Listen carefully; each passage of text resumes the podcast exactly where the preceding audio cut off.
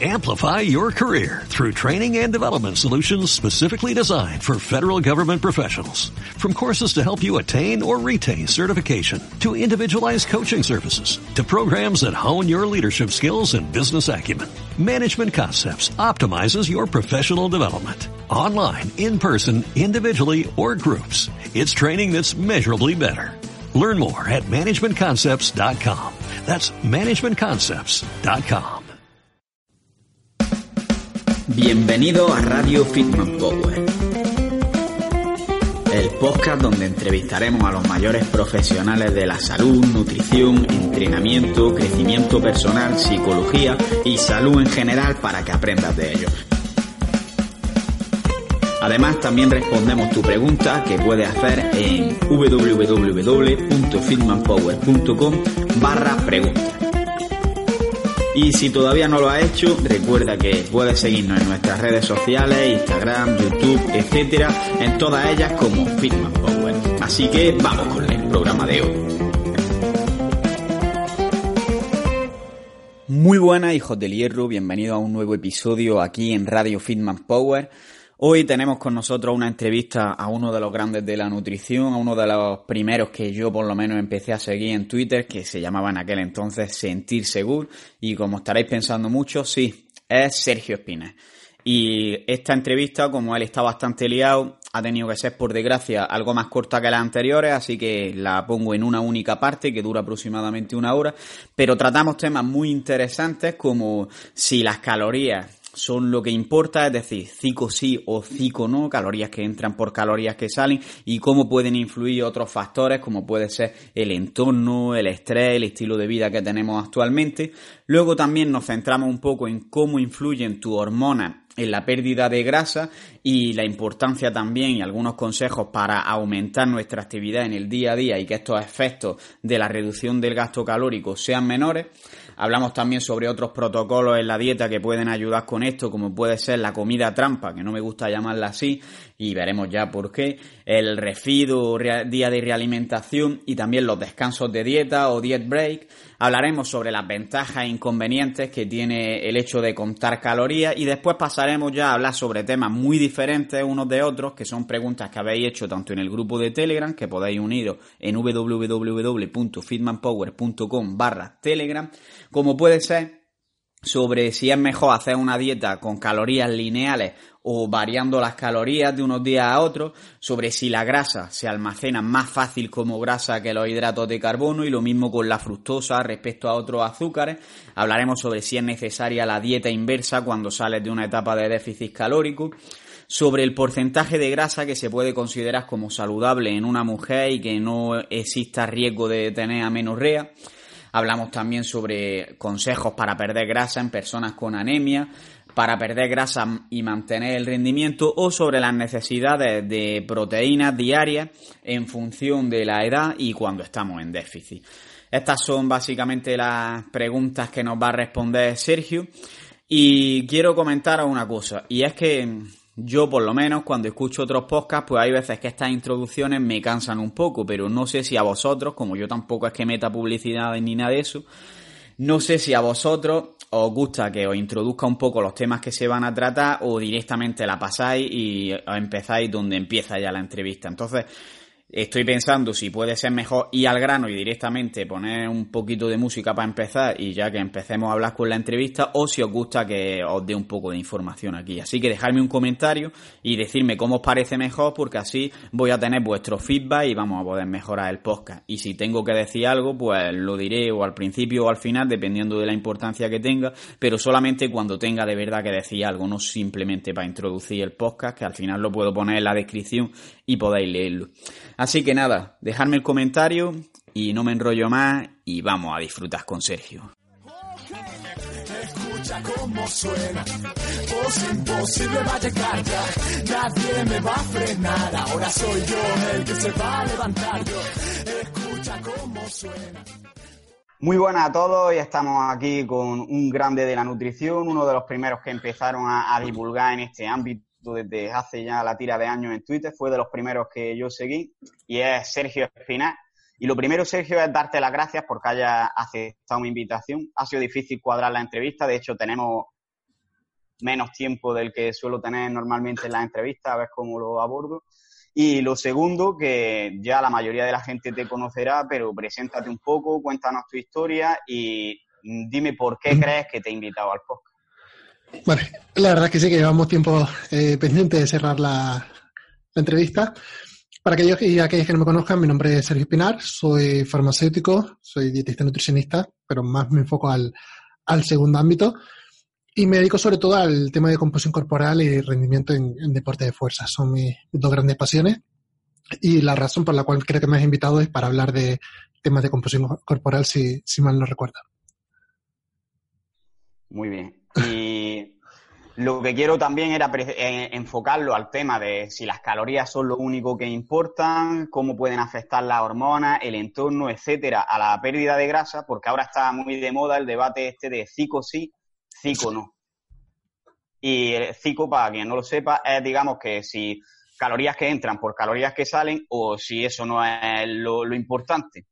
Y digamos que a veces parece un debate un poco absurdo, pero el tema está más o menos en la semántica. Entonces, quiero decir, está claro que para perder grasa tienes que consumir menos calorías de las que tu, sí, claro, tienes que consumir menos calorías de las que tu cuerpo gasta. Pero claro, dependen las calorías que nuestro cuerpo gasta y las que nosotros ingerimos también de nosotros al 100% o no. Es decir, ¿qué factores podrían influir aquí? Sí, a ver, el problema es que cuando hablamos de, la teoría psico, de calorías que entran menos calorías que salen, la gente se cree de que los que defendemos ese modelo vamos a uñas y dientes diciendo de que es lo único que importe más y realmente no. O sea, lo que queremos llegar a, demostrar es que al fin y al cabo eh, es cierto, ¿vale? Para crear, perdón, para perder grasa corporal hay que crear un déficit calórico, pero no es lo único, es decir, sabemos de que la cantidad de calorías que nosotros consumimos afecta a la cantidad de calorías que nosotros gastamos, entonces ya estamos viendo de que no es una ecuación estática en la cual como que son dos factores separados, sino que uno actúa sobre el otro. Y yendo un paso más allá, pues influye también el tema de la distribución de macronutrientes, como hemos visto en multitud de estudios, que jugando con la distribución de macronutrientes podemos conseguir mayor o menor pérdida de grasa o de masa muscular. Entonces, digamos de que eh, ya estamos viendo de que no solo las calorías eh, son necesarias, sino también la distribución de macronutrientes. Pero es que se un paso más allá, no es solo la distribución de macronutrientes, sino también la elección de los alimentos y sobre todo, pues, nuestro estilo de vida, es decir, el cómo descansamos, el grado de estrés al que estamos sometidos, porque eso al fin y al cabo es lo que va a marcar la elección eh, de alimentos, es decir, cuando estamos en un estrés muy alto, muy bajo de sueño, pues vamos a tener peores elecciones que van a hacer que nuestra ingesta calórica sea mucho más alta y que por lo tanto sea mucho más difícil perder grasa corporal. Pero al fin y al cabo, digamos de que el punto es que hay que consumir menos calorías de las que gastamos. ¿Qué pasa? Que si nosotros damos solo ese mensaje, es un mensaje mm, basura, por hablar claro. Si, si una persona dice, come menos, muévete más, eh, lo que va a hacer la persona es seguir comiendo eh, mal, pero menos. Y va a seguir haciendo un cardio a lo mejor que es caminar y con eso va a pensar que es suficiente. Y no. O sea, pero al punto que quiero llegar es que la gente se cree, ah, las, las calorías no importan, si tú haces una dieta cetogénica y muy baja en carbohidratos, pues eso va a marcar la pérdida de grasa independientemente de la ingesta calórica. Oye, no. O sea, que sea necesario crear un déficit calórico no significa de que se deba buscar. Ese debe ser el resultado de una serie de variables que tenemos que cambiar antes. Por ejemplo, el entrenar, el movernos más, el comer más sano. Eso, al fin y al cabo, va a conseguir que nosotros reduzcamos nuestro aporte calórico y aumentemos nuestro gasto y consigamos el déficit calórico. Es decir, eso va a ser el resultado, no va a ser el objetivo eh, a primer orden.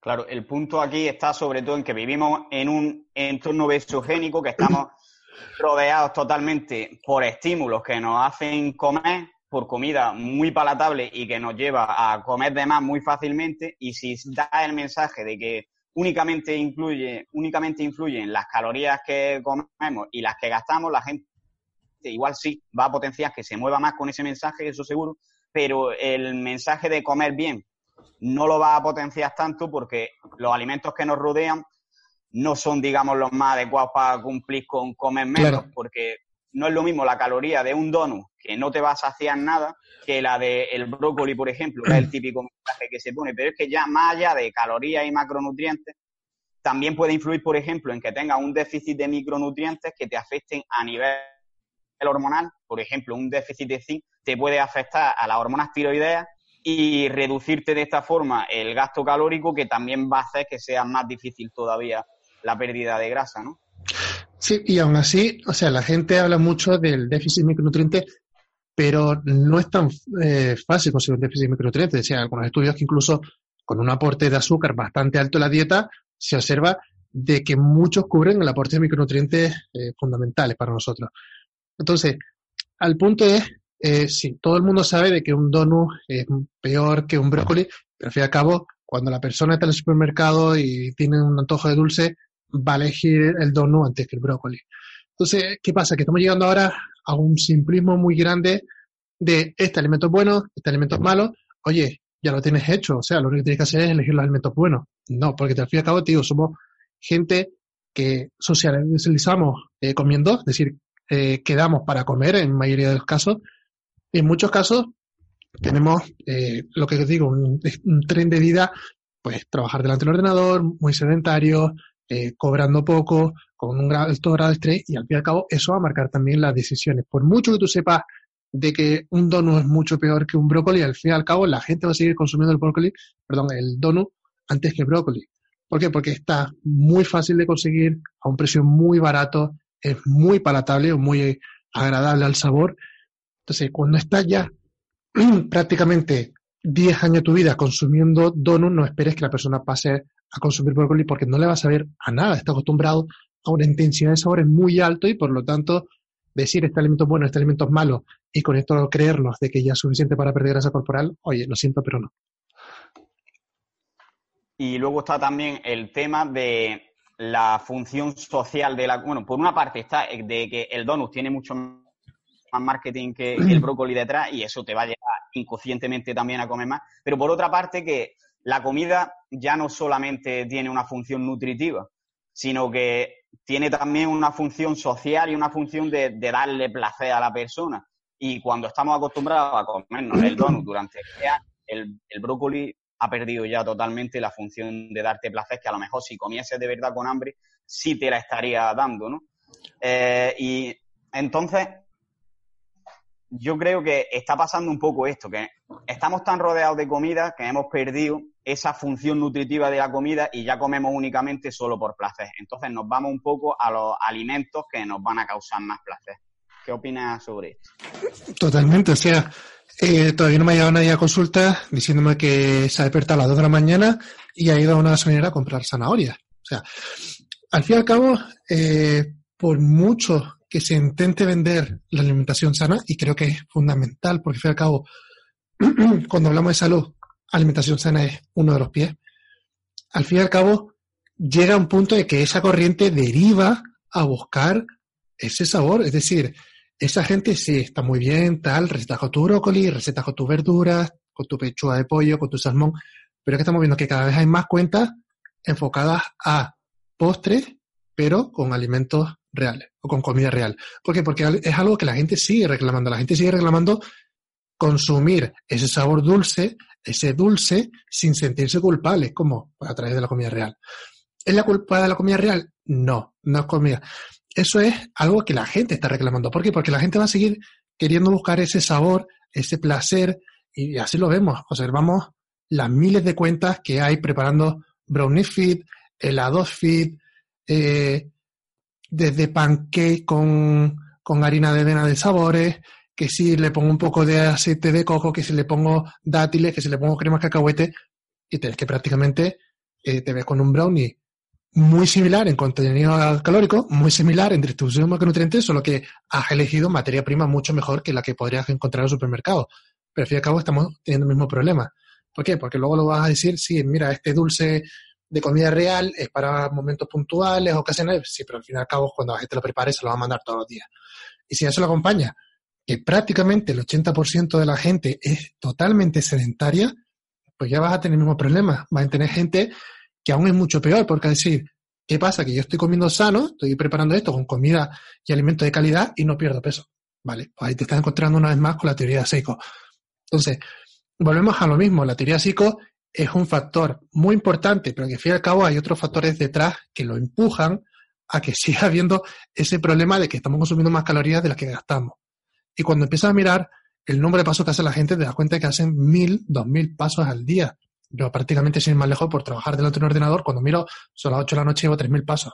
Vale, pues me toca obligar a salir al menos a moverme una hora para llegar aunque sea a los 6.000 o 7.000 cuando como mínimo debería llegar a los 10.000. Entonces, como yo, hay miles y miles de personas en este país y a nivel eh, mundial. Entonces ese es el problema que nos encontramos a día de hoy, de que estamos también indicándonos mucho en el tema de la nutrición, de la importancia que tiene comer bien, pero descuidamos totalmente el tema de, de movernos. Y seguramente hay gente que lo malinterprete y se crea que estoy diciendo, oye, que si quieres comerte la pizza, muévete. No. Es que ambos factores son fundamentales. Es decir, que tú no puedes dar tanto protagonismo a uno y olvidarte de otro. Es decir, tú no puedes estar centrándote en que la, el brócoli tiene un calcio y mucho más biodisponible y que lo tienes que consumir por eso, cuando es que luego no te mueves ni entrenas un día a la semana. Es decir, centrarnos tanto en un ámbito y descuidar el otro, prácticamente no vamos a tener resultados o vamos a tener resultados únicamente a corto plazo. Estoy muy de acuerdo. Al final, si llevas una dieta mala, pero te mueves mucho y haces mucho ejercicio, está claro que va a disminuir algo por el movimiento, el riesgo de, digamos, padecer obesidad, pero por otra parte, al no mover, al, al perdón, si llevas una dieta muy buena y no te mueves, estás, por una parte, no va a compensarlo y por otra parte, no estás entrenando a tu cuerpo para el movimiento, digamos. Entonces, al final, a largo plazo, tu salud no va a ser tan buena como si llevas las dos patas que, que tendría la silla, por así decirlo. Y bueno, también habla un poco sobre el tema de que pueden afectar el estrés y el sueño en la pérdida de grasa. Y que está claro que tienes que tener un descanso adecuado y que no llegas estresado porque normalmente lo veo mucho en las cenas, que llegas, no tienes ganas de cocinar y encima no tienes comida preparada que sea saludable, pues dice, me caliento la pizza en el microondas o llamo y pido una pizza. Y esta es una de las cosas que más a menudo nos llevan a comer mal. Entonces, ¿qué consejos prácticos podrías dar para evitar que el estrés y el sueño y la falta de sueño, que a veces son inevitables, eh, nos lleven a tomar malas decisiones con la alimentación.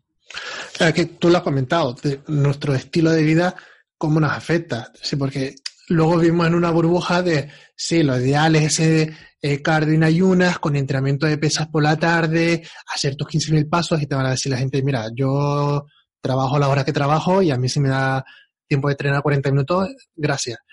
Entonces te das cuenta de eso, de que la gente tiene un estilo de vida de que está muy lejos de lo que tú puedes ver en los estudios y de lo que tú puedes estar divulgando de que es lo óptimo en cuanto a entrenamiento y más, y en cuanto a nutrición, y te voy a decir, mira, yo es que tengo 15 minutos para comer, tengo una hora para cocinar y ahí me preparo todo. Entonces, claro, ¿qué hace mucha gente? Por lo que tú dices, cuando llega a las 8 o 9 de la noche, está reventada de trabajar y lo único que quiere es ver la cama, pues se prepara un sándwich mixto, se prepara un tazón de leche con cereales y un poco de colacao o se pide algo de comida. Entonces, el punto es que tenemos que organizarnos y eso lleva mucho, mucho trabajo. Las cosas como son. O sea, la gente se cree que coger el hábito de organizarse es algo de una o dos semanas y alguna vez tú nos dice que va desde dos semanas hasta seis meses, dependiendo del hábito, ¿no? Eso quiere decir de que eh, tenemos que ir marcándonos pequeños objetivos. Porque la gente dice, mira, yo quiero perder grasa corporal. Vale, sí, pues voy a ponerme en el gimnasio una hora de entrenamiento de pesas con 40 minutos de cardio y voy a hacer seis comidas al día, no sé qué. Tío, empieza suave. O sea, que has estado 30 años sin moverte y comiendo mal, que ahora con que hagas pequeños cambios vas a ver la mejora. Además, el margen de mejora es tan amplio que con que hagas tres tonterías ya vas a ver resultados. Para eso, ¿qué, qué hay que hacer? Pues pequeños cambios. A lo mejor dejar organizada la comida del día, eh, lo famoso ahora que es bad cooking, dejar la comida preparada de toda la semana, ir congelándola y congelándola, o incluso muchas veces yo lo que he visto es eh, falta de herramientas, es decir, que la gente dice, no, no, pero es que yo me preparo esta pizza al horno porque es que no tengo tiempo. Digo, tío, pero si esos son 15, 20 minutos que te da tiempo de prepararte 25 platos saludables. ¿Qué pasa? Que no tienen esas herramientas de decir, vale, pues con esto, ¿qué me preparo?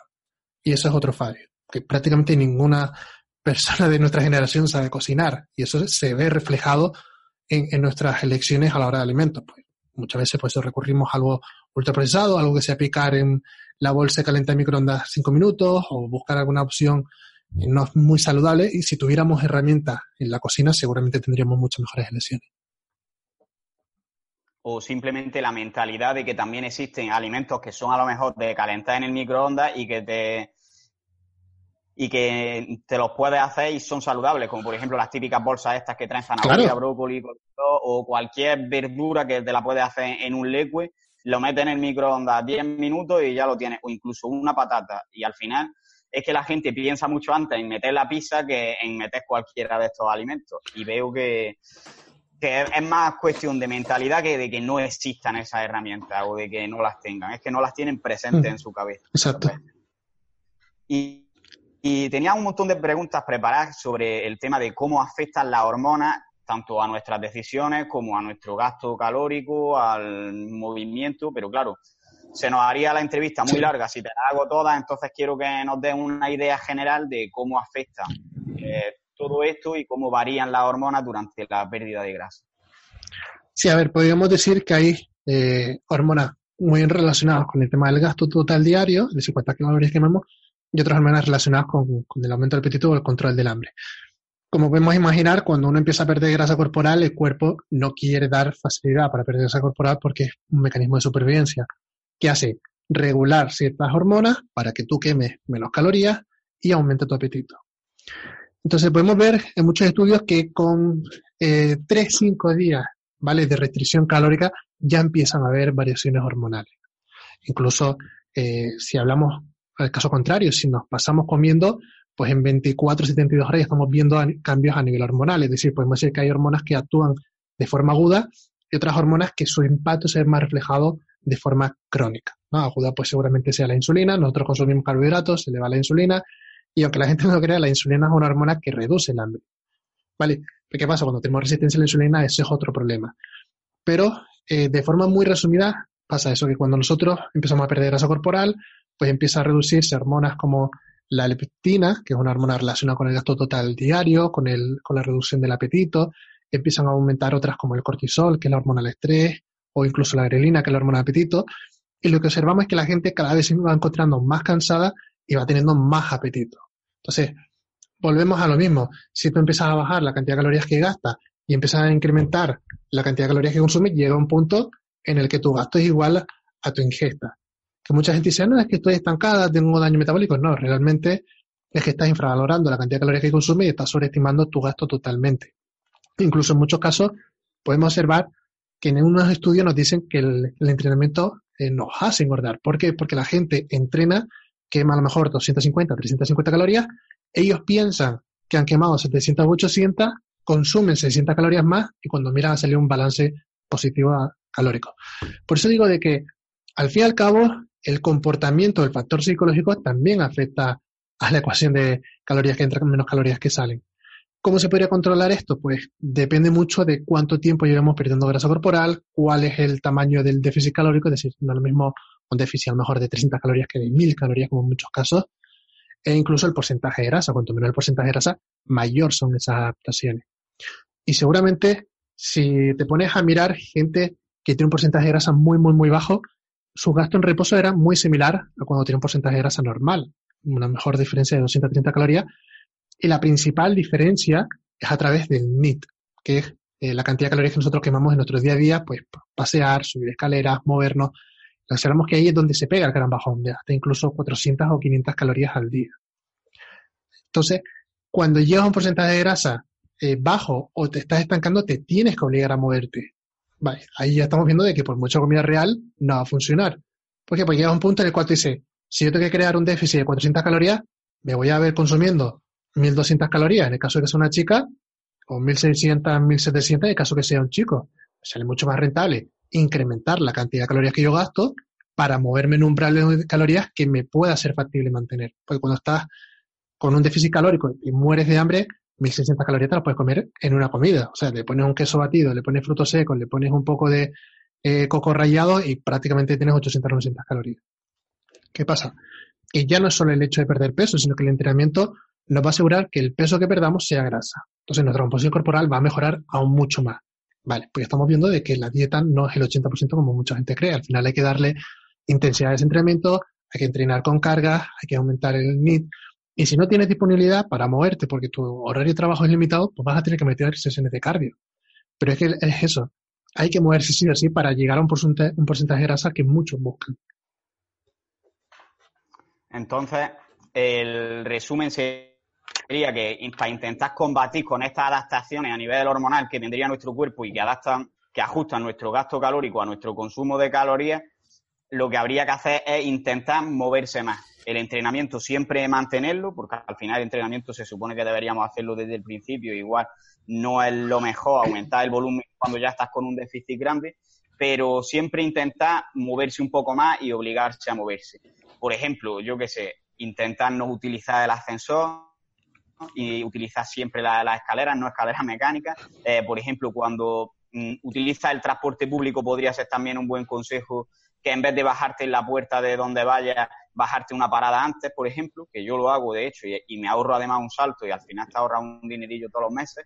Luego también, por ejemplo, cuando vas en coche a algún sitio, eh, pues no intentar aparcar justo en la puerta, que veo que es que la mayoría de la gente va en coche en una ciudad además que es bastante difícil aparcar y se ponen a dar vueltas a la manzana del sitio que van y pierden media hora cuando podían haber aparcado a un sitio que está a 15 minutos y habrían llegado 15 minutos antes y encima se habrían movido un poquillo. Luego también otro consejo podría ser el de intentar ir andando en bici a los sitios, sobre todo si mm, yendo en coche respecto a ir en bici o andando no te va a ahorrar mucho tiempo, que a lo mejor te ahorre menos de 10 minutos, por ejemplo, puede ser una buena norma. Y este tipo de cosas, y luego ya pues, por ejemplo, hay veces que en el trabajo incluso hay partes del trabajo que son hacer llamadas y a lo mejor yo tengo que hacer ahora 10 llamadas. Pues en vez de quedarme en el despacho sentado y hacer las llamadas, puedo coger y hacer las llamadas mientras me doy un paseo y ya de esa forma también está aumentando el NIT sin, digamos, perder el tiempo porque está aprovechando y haciendo su trabajo. Este tipo de consejos pueden ser muy útiles, pero también vamos a requerir al final darnos algún paseo de vez en cuando, ¿no? Es que al fin y al cabo es lo que la gente tiene que ver, que cuando mira el Instagram y ve los porcentajes grasos y dice, no, yo quiero un porcentaje graso eh, de 12 o menos, si es chico, o mira, yo quiero bajar del 17% de grasa si soy chica. Digo, vale, ese objetivo, a ver, no es un objetivo muy loco que, se puede conseguir, pero lleva un grado de sacrificio muy alto que a lo mejor no te compensa. Porque mucha gente dice eso. pues serio, yo sinceramente, si cada vez que tengo que salir a trabajar tengo que entrenar, pues no me compensa. Vale, pues no pasa nada. A lo mejor ponte un objetivo eh, más realista ¿vale? O más conservador y punto. Pero es que llega un punto en el que si quieres un porcentaje de grasa sí o sí, o sea, vas a pasar hambre, que no te venda la moto de no, no, este protocolo no vas a pasar hambre, vas a pasar hambre, porque es tus hormonas, o sea, a no ser que seas un reptiliano, tus hormonas van a funcionar igual que el de la, la mayoría frente a una restricción calórica. Y cuando llega a ese punto, vale, tú puedes llegar a un punto en el cual reduces tu ingesta muy poco, pero ahí lo que va a hacer es que pierdas más masa muscular y es que es prácticamente insoportable vivir tan limitado en esa ingesta calórica. Va a llegar un punto en que te va a salir mucho más rentable subir el gasto para que tú puedas meterte 300, 400 calorías más que te den un respiro a nivel de adherencia al plan. Porque sí, todo el mundo aquí podemos aguantar una dieta de 1000 calorías durante una semana, pero ahora, cuando hablamos de 1400 durante seis meses, ahí ya la cosa cambia. Y la mentalidad es totalmente diferente porque vas a tener cero libido, apetito sexual, vas a estar mucho más cansado, más apático, más deprimido, tu estado anímico está en los suelos y ahí, obviamente, cuando tú veas ultraprocesado es que te lo vas a querer comer de cuatro en cuatro. vamos a ser realistas. Entonces pensar, no, no, solo con comida real yo he llegado a un 8% de grasa. Ok, vale, no me lo creo. Estoy, estoy muy de acuerdo. Y hablamos ya desde el punto de vista de la actividad, pero desde el punto de vista de la dieta, ¿se puede hacer algo para limitar estas adaptaciones que se producen? En plan refeed, los cheat meal o los descansos de dieta, sobre todo, que es lo que considero yo más interesante. Sí, seguramente de aquí sacaríamos que los refeed o carga de carbohidratos y los descansos de la dieta serían lo mejor. O sea, hay muy pocos estudios sobre el tema de descanso de la dieta, pero los resultados que se ven son bastante buenos. Que aquella gente que cada X semanas se toma una semana de descanso o dos semanas de descanso, pierde peso de forma un poquito más lenta, pero las adaptaciones que generan son menores y la adherencia del plan es un poquito mejor. Es decir, imagínate que tú dices, pues mira, yo voy a ir a cuchillo en la boca, voy a ir todo este año a déficit calórico, todo, vale. Y comparas con otra persona que me dice, pues mira, yo cada 3, 4 semanas me tomo una semana de parón, bajo mi volumen de entrenamiento, subo un poco la ingesta calórica, tal. Al final de año, imagínate que la diferencia sea kilo y medio de grasa.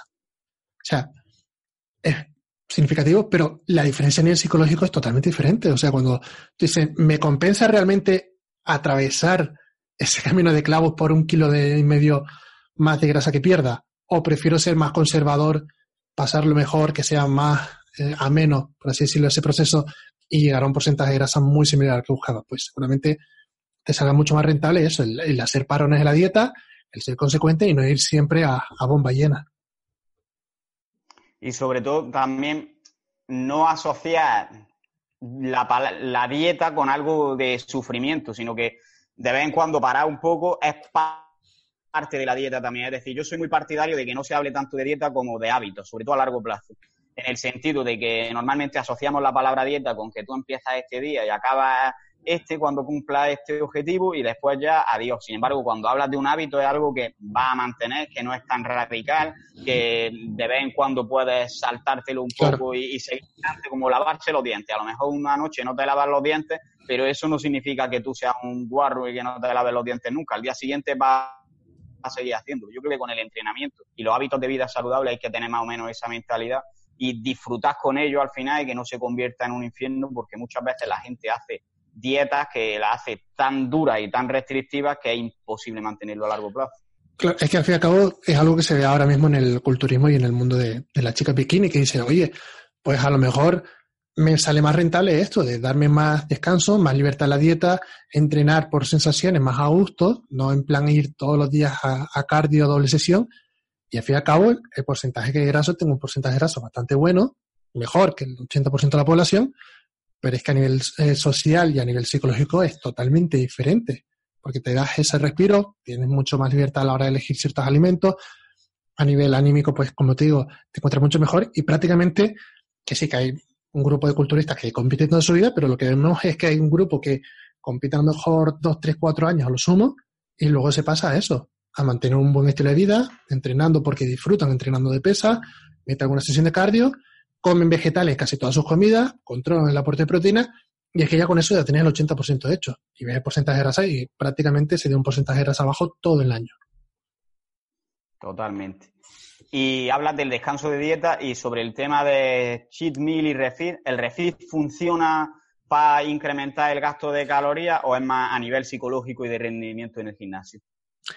Yo creo que es más el segundo factor. De hecho, lo hablé hace mucho tiempo en, en un vídeo en YouTube de que hace años pues sí que se comentaba mucho en, temas de redes sociales del beneficio que tenía por una serie de estudios que decía, elevaba el, gasto un 7%, y claro, tú decías, un 7%, pero a lo mejor 7% eran 60 calorías al día. ¿Vale? Que tú dices, pues mira, me quito un poco de alimento de un lado y ya está. Pero a nivel psicológico, cuando tú sabes, dice, vale, voy a estar ahora cinco días pasando hambre, pero es que el sexto día voy a tener un refit, voy a encontrarme mucho mejor, voy a dormir mucho mejor ese día, voy a entrenar mucho más intenso y eso sí que se va a traducir como un beneficio psicológico muy similar al tema del descanso en la dieta. Al fin y al cabo, el descanso en la dieta, más allá del impacto que puede tener a nivel hormonal, es tener descanso de, ok, vamos a salir de esto por una época, de que van a ser un par de días aunque sea, y luego nos metemos otra vez. Es muy diferente al, estar, pues eso. Yo siempre digo de que el, símil no sea muy bueno, que es muy parecido al sexo. Si tú desde el principio dices, mira, vamos a hacer este protocolo, no vas a tener sexo en todo este año, pues la adherencia, eso va a ser mal. Pero si tú dices, pues mira, cada 6, 7 días, pues sí que vas a tener un día para tener sexo.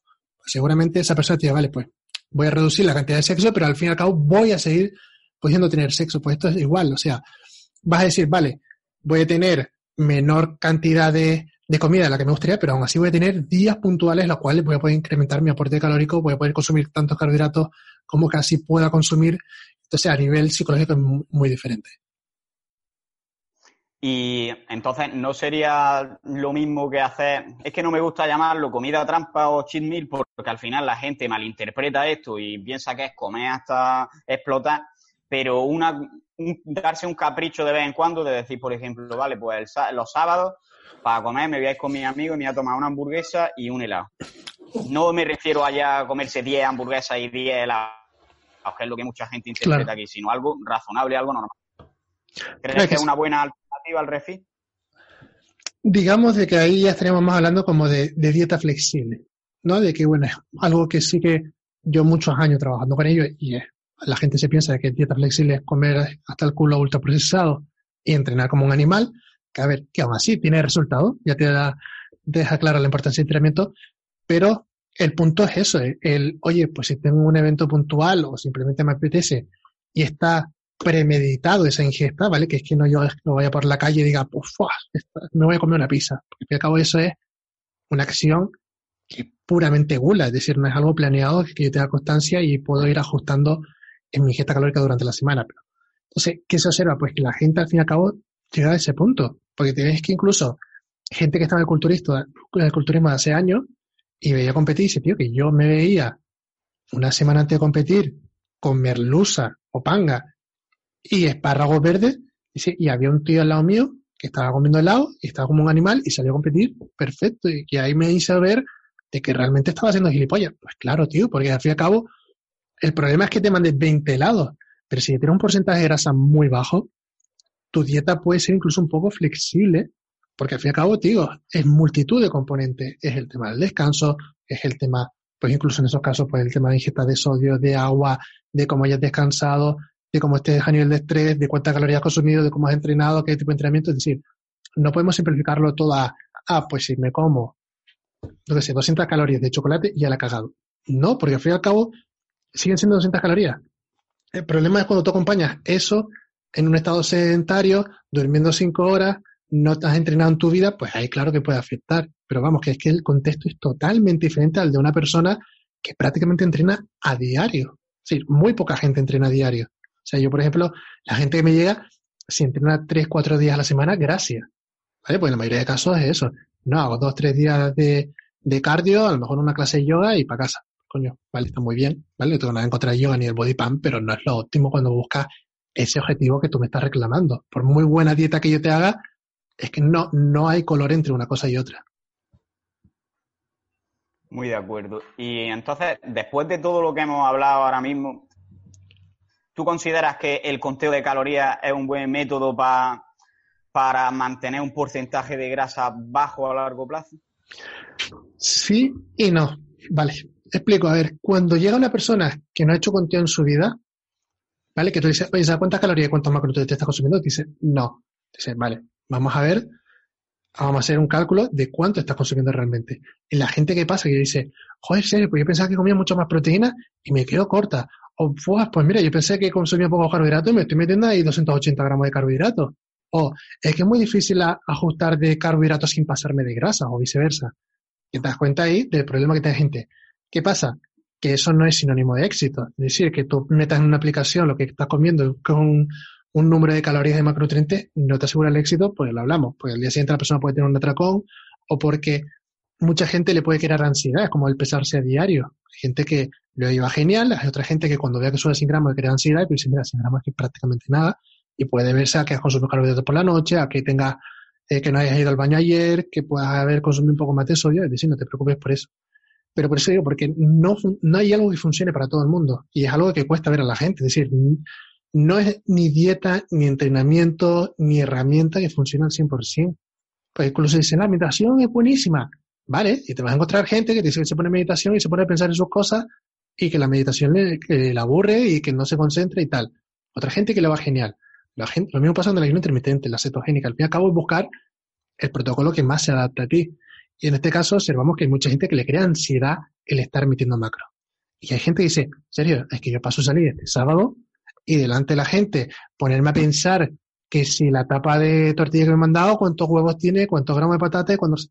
pues tiene toda la razón del mundo. Por fin y al cabo, no estamos hechos para contar calorías ni macro. Es algo que es innato nosotros. Nosotros, en nuestra historia, pues por la baja disponibilidad de alimentos, entre comillas, y por estar en ayunos y por no tener mercadonas eh, al lado de las cuevas, pues prácticamente para nosotros era muy fácil limitar nuestra ingesta, no teníamos que mover, es decir, el escenario era totalmente contrario.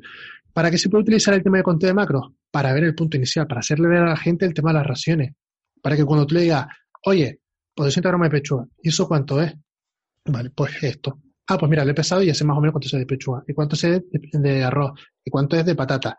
Entonces, para una primera semana viene genial, y ya luego, pues si quieres conteo libre, no hay ningún problema, pero más o menos para tener un impacto visual de lo que tú estás consumiendo. Sí, porque de hecho ya no se trata únicamente de que crean que están consumiendo menos y en realidad están consumiendo más de, calorías, sino de que muchas veces también la gente tiende a echarse muy poca comida en el, por ejemplo, van a cenar y en la cena dicen, pues voy a cenar hoy algo ligerito y se echan un plato que a lo mejor tiene 100 calorías, pero claro, porque han elegido alimentos en plan huevo con espinaca y ya está. Y dices, vale, ha cenado, ha cenado muy pocas calorías, pero es que luego por el miedo a meter más comida en el plato, acaban después picando muchísimo más de lo que habrían comido si se hubieran llenado el plato con una ración más normal. Entonces es algo que la gente no se da cuenta, inconscientemente por intentar comer menos acaba comiendo más. No sé si me he explicado. Sí, y de hecho, luego cuando miras el, equilibrio de macros, a lo mejor te dice que sí, que has comido pocas calorías, pero es que también has comido pocas proteínas.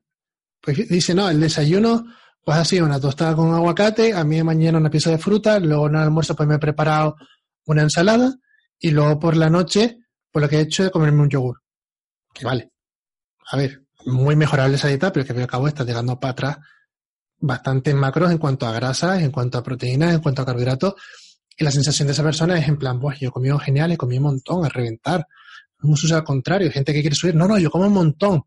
Y el desayuno es un plátano, un vaso de leche y 30 gramos de avena. Digo, pero si, hijo mío, si eso es un snack para cualquier persona que está deseando perder grasa corporal, que me está contando de que tú, o sea, la gente dice, no, no, estoy comiendo 3.000 calorías, luego mira y dice que va, si está consumiendo 2.100 y afortunado. Por eso te digo de que viene bien hacer conteo para ver el punto inicial en el que está. Hay mucha gente que cuando ya viene con una buena mentalidad no hace ni falta. Pero en la mayoría de casos, desgraciadamente sí, porque la gente infravalora muchísimo lo que come.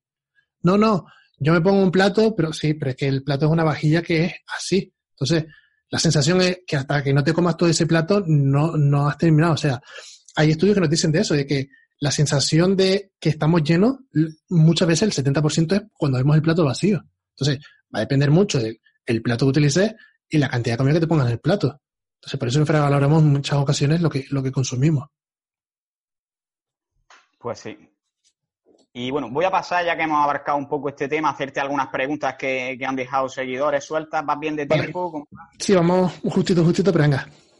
Hacemos una ronda rápida. tú me vas, avisando conforme vamos. La primera es muy simple y es si crees que para perder grasa es más efectivo hacer eh, un déficit constante o hacer un déficit más moderado o normocalórica y meter entre medias días sueltos de déficit agresivo, en plan PSMF, dieta cetogénica o ayunos más prolongados.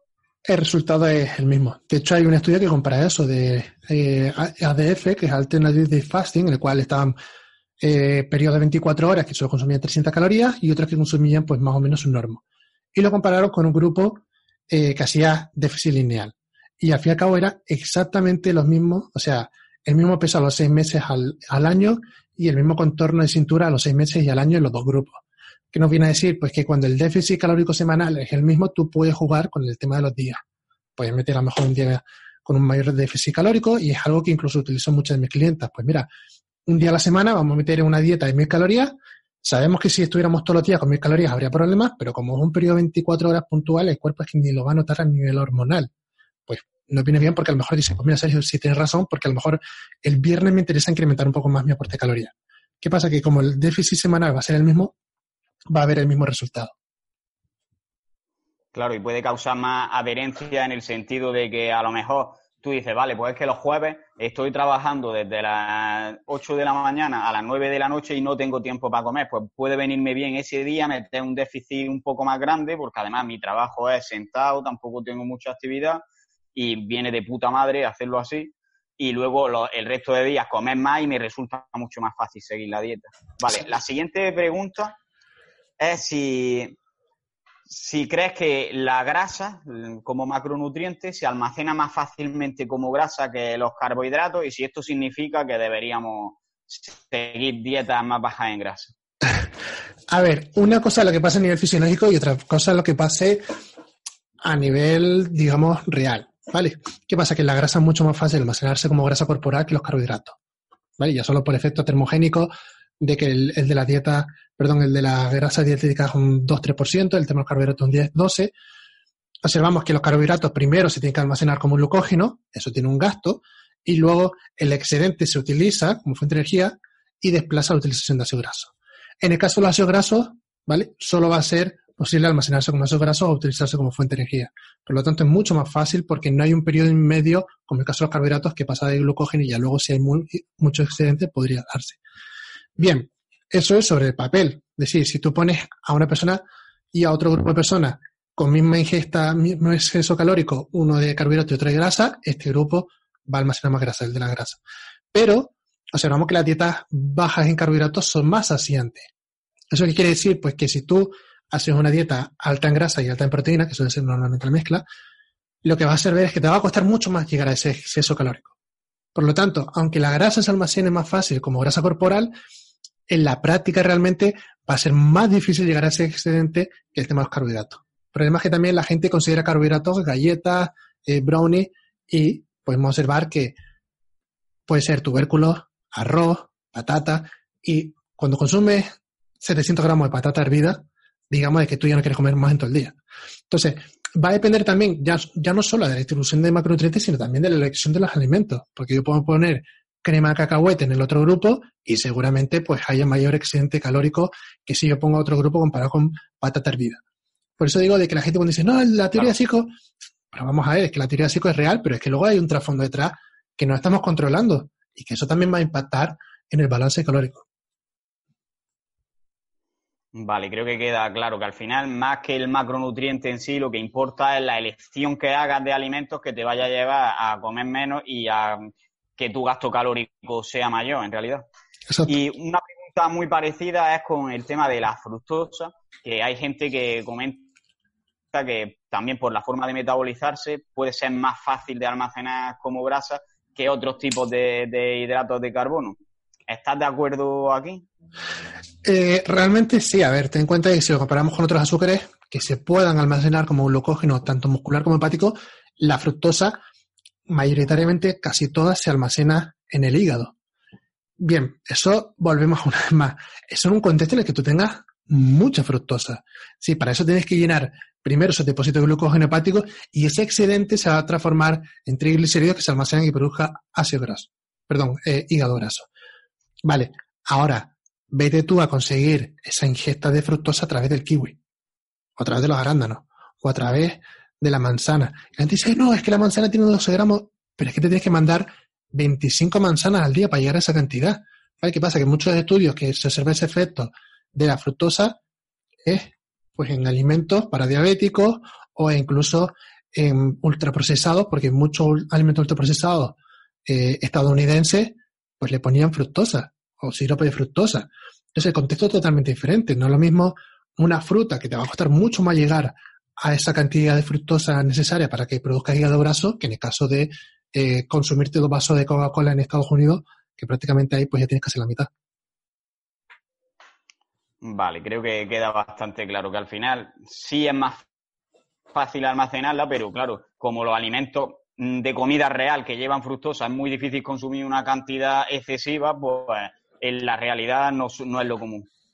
Y siguiente pregunta es sobre la dieta inversa. ¿Crees que es necesario hacer, bueno, primero explico qué es una dieta inversa, pues, por si hay alguien que no lo sepa, es que cuando acabas de hacer un déficit calórico, has acabado con muy pocas calorías para perder grasa y si quieres volver a, digamos, normocalórica, pues hay quien recomienda que suban las calorías, sobre todo a base de hidratos de carbono, muy poco a poco, hasta ya lo que serían tus calorías, tu normocalórica o tus calorías de mantenimiento. Entonces, ¿Consideras que es necesario hacer esto después de una etapa de pérdida de grasa o basta con directamente llegar y, consumir unas calorías en torno a tu normo calórica? Porque al final es algo que no conocemos exactamente. yo creo que, sería interesante hacer el tema de, dieta inversa, pero no con esa duración que proponen muchos casos. Es decir, a lo mejor con un incremento de dos, cuatro semanas es más que suficiente. Hay mucha gente dice, no, la dieta inversa tiene que ser cuatro meses, pero ¿dónde va, hijo mío? Si eso es una ingesta que va a ser un incremento cada dos semanas que tu cuerpo es que ni lo va a notar para llegar a, esa duración. Entonces sí es cierto de que te permite jugar un poco porque te va a prevenir que tú ganes grasa. Porque en muchos casos te dice, vale, mi nuevo, por ejemplo, mi nueva ingesta de mantenimiento es esta. A lo mejor la estás sobreestimando. Y cuando tú te metas en esa ingesta, hay un exceso calórico que se va a almacenar como grasa porque tu cuerpo está deseando recuperar esa grasa. Entonces, mucho más viable el tú ir incrementando de forma consecutiva cada semana hasta ver que hay un momento en el cual tu peso se mantiene. Pues sí es cierto que la primera semana va a ganar glucógeno, agua, incluso puedes ganar un poquito de grasa, pero llega un punto en el cual tu reserva de glucógeno ya están más o menos constantes, tu agua corporal es más o menos constante y ese peso se va a mantener a no ser que empieces a ganar grasa. Entonces, cuando llegue a ese punto, tú ya sabes que estás en tu nuevo normo y ya puedes jugar con eso. A lo mejor tú dices, pues mira, me mantengo mi normo dos, tres semanas, voy ganando otra vez rendimiento y luego me meto en exceso para ganar masa muscular. Claro, y además de restablecer los niveles hormonales que, como ya hemos visto, te iban a llevar a comer de más sí o sí al final. Y Exacto. Si lo restablecemos cuanto antes mejor, ¿no? Entonces, si te tiras durante meses haciendo la dieta inversa, es mucho más probable que haya atracones, ¿no? Claro.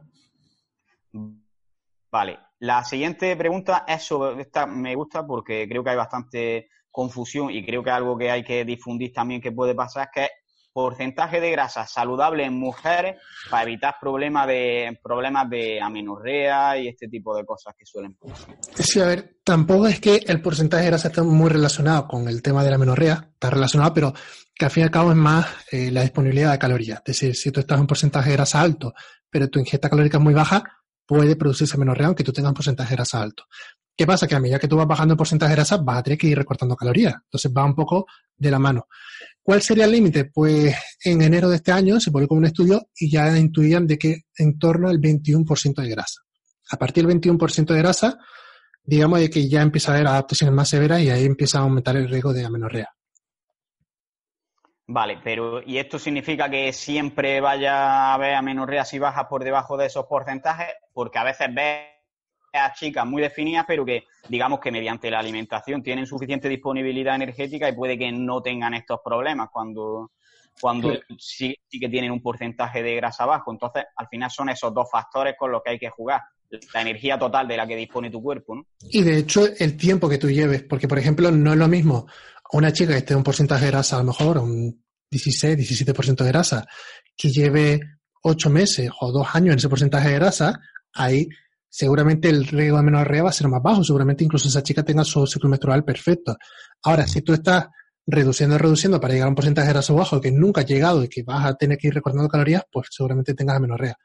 Eso quiere decir que te puede encontrar chicas con un 17-18% con su ciclo menstrual y chicas con un 21-23% que tengan amenorrea. Es decir, que no es que a partir de 21 ya estás asegurado que tengas amenorrea, no.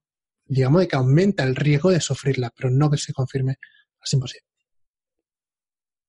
Claro, porque va a llegar a un porcentaje de grasa bajo, que la grasa, digamos que es parte de la, de la energía, y la otra parte de la energía viene de la alimentación. Si llega a ese porcentaje de grasa bajo por encima un déficit agresivo, es cuando existe mayor riesgo. Ese es el mensaje final, ¿no? Vale. Eh, luego también me preguntan por las pastillas de progesterona. ¿Afectan a la pérdida de grasa y el aumento de músculo? Depende de la progesterona utilizada, pero a grosso modo podemos decir que no que la ganancia de masa muscular va a ser muy similar. Vale. Eh, otra, eh, ¿qué consejos darías para perder grasa a una mujer o a un hombre con anemia? Uf, pues ahí obviamente va a ser mucho más importante el tema de, de la alimentación, sobre todo el, el ver la razón de, de, que tenga anemia, pero digamos de que la base van a ser la misma que una persona que no tenga anemia, es decir, la base va a ser que tú vas a tener que hacer tu entrenamiento con cargas, vas a tener que consumir una dieta alta en proteínas, vas a tener que jugar con el déficit calórico, es decir, la respuesta va a ser muy similar, únicamente que vas a tener que hacer pequeños cambios en la dieta por el tema de la, de la anemia, por ejemplo, si estamos hablando por un déficit de hierro o de mala absorción del hierro o niveles altos de epsidina, es decir, la razón por la cual se produzca esa alteración eh, que da lugar a la anemia, pero la base va a ser igual. Vale, ¿y alguna recomendación para ir además solucionando el tema de la anemia al mismo tiempo? ¿O te centrarías antes en solucionarlo y, y después te centrarías ya en perder grasa? Yo me, yo me centraría primero en, en, el tema del por qué se tiene anemia, porque al fin y al cabo también va a afectar a nivel de rendimiento e incluso en muchos casos pues se ha observado de que el hierro puede afectar a, incluso a la tiroides. Por eso, primero me centraría más en el aspecto de salud, como siempre, y luego en el aspecto de, de estética. Eso es la clave al final siempre en todo este mundillo. Y bueno, quedan dos preguntas bastante simples de las que han hecho aquí, que una es claves para definir manteniendo el rendimiento. simple. ese, es muy fácil. tengo incluso un, protocolo escrito que es jugar con la ingesta de carbohidratos durante semana y con la ingesta calórica. Es decir, fíjate que eso es algo que escribí hace creo que fue 5 o 6 años ya. Y era básicamente el meter días con mayor déficit y menor aporte de carbohidratos y otros días que incluso tengas un ligero superávit. ¿Por qué? Porque al fin y al cabo es lo que comentaba. El, el déficit semanal es lo que va a marcar la diferencia. Entonces tú tienes como unos días más bajos en calorías, otros días de déficit agresivo y otros días un poquito más altos. Para aquellos que tengan un mayor volumen o a lo mejor quiera recuperar a mitad de semana para tener reserva de glucógeno. Y es eso, jugar un poco con la, con la ingesta y con la distribución de macro. Vale, y por último preguntan también por las necesidades proteicas en déficit y según la edad.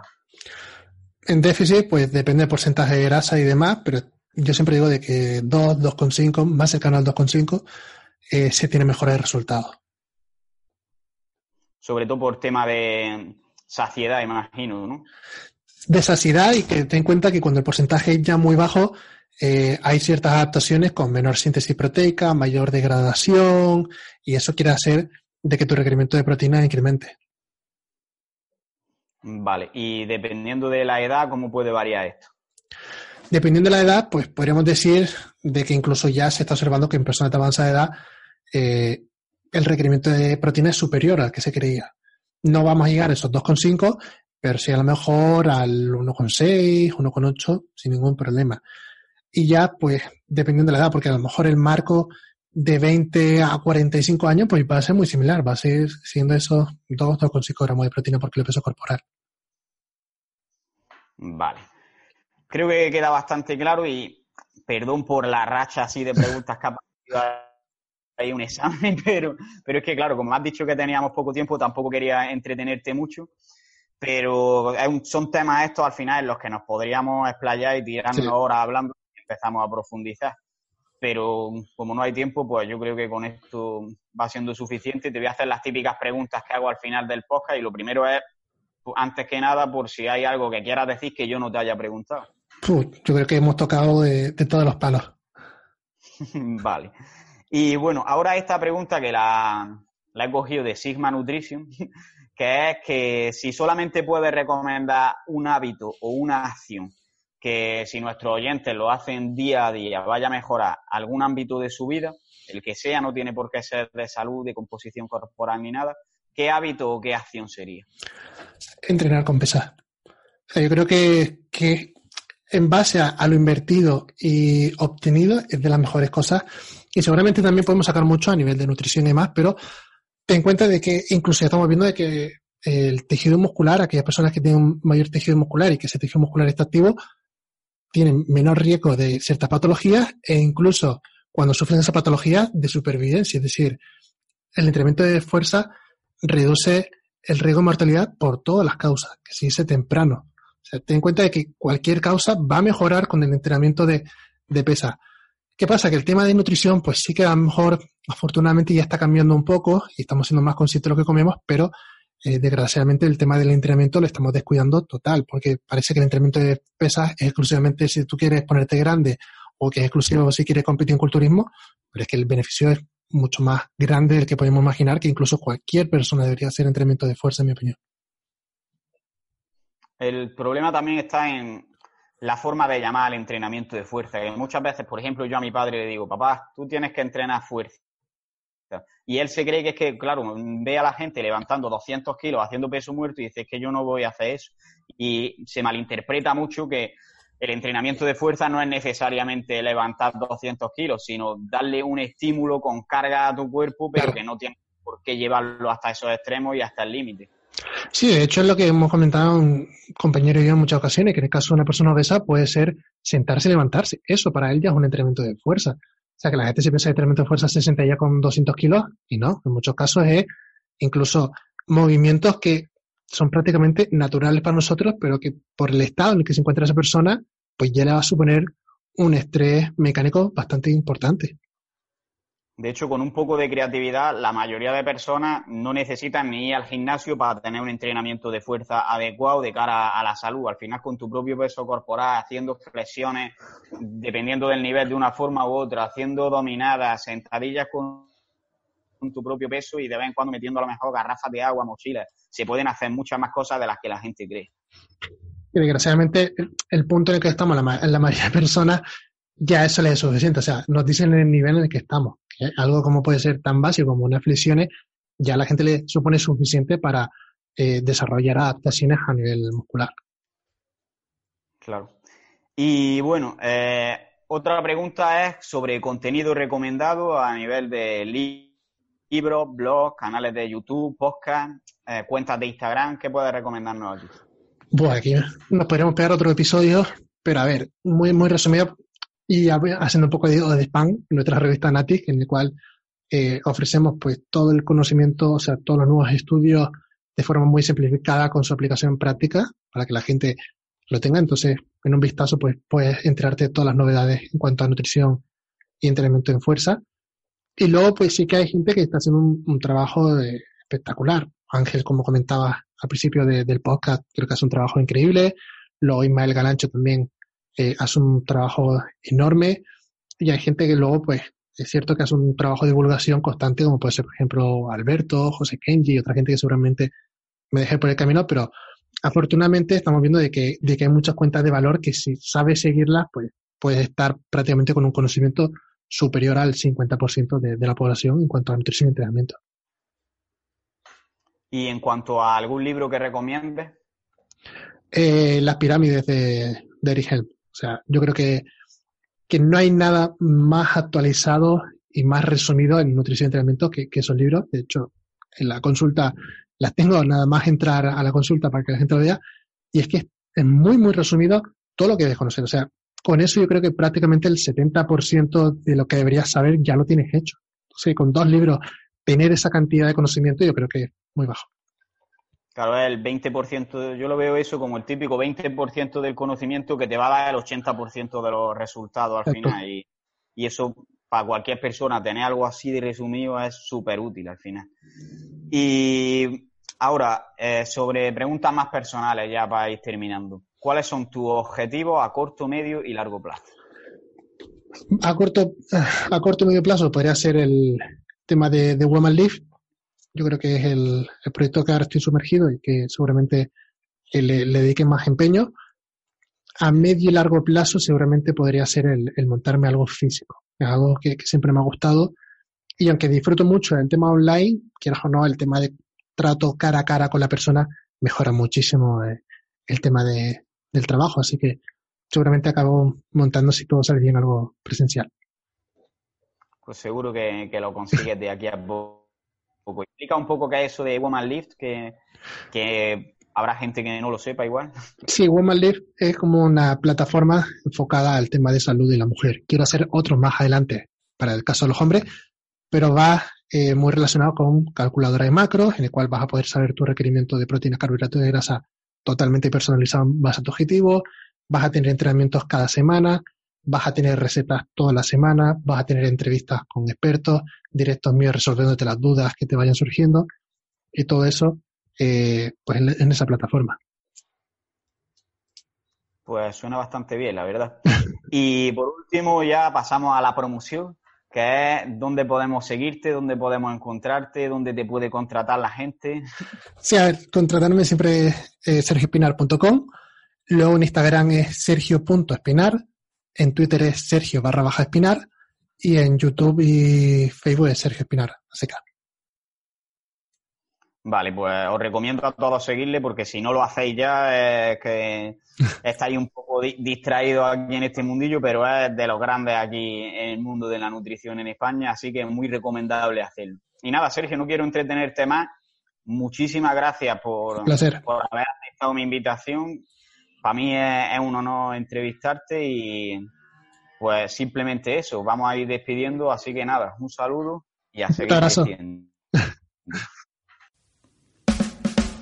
Y hasta aquí llega el episodio de hoy. Si te ha gustado, puedes apoyarnos y darnos más difusión compartiéndolo en las redes sociales, dejando una valoración en iTunes o un comentario en iVoox y sobre todo, seguir viendo los siguientes episodios. Nos vemos en el siguiente y un saludo y a seguir creciendo.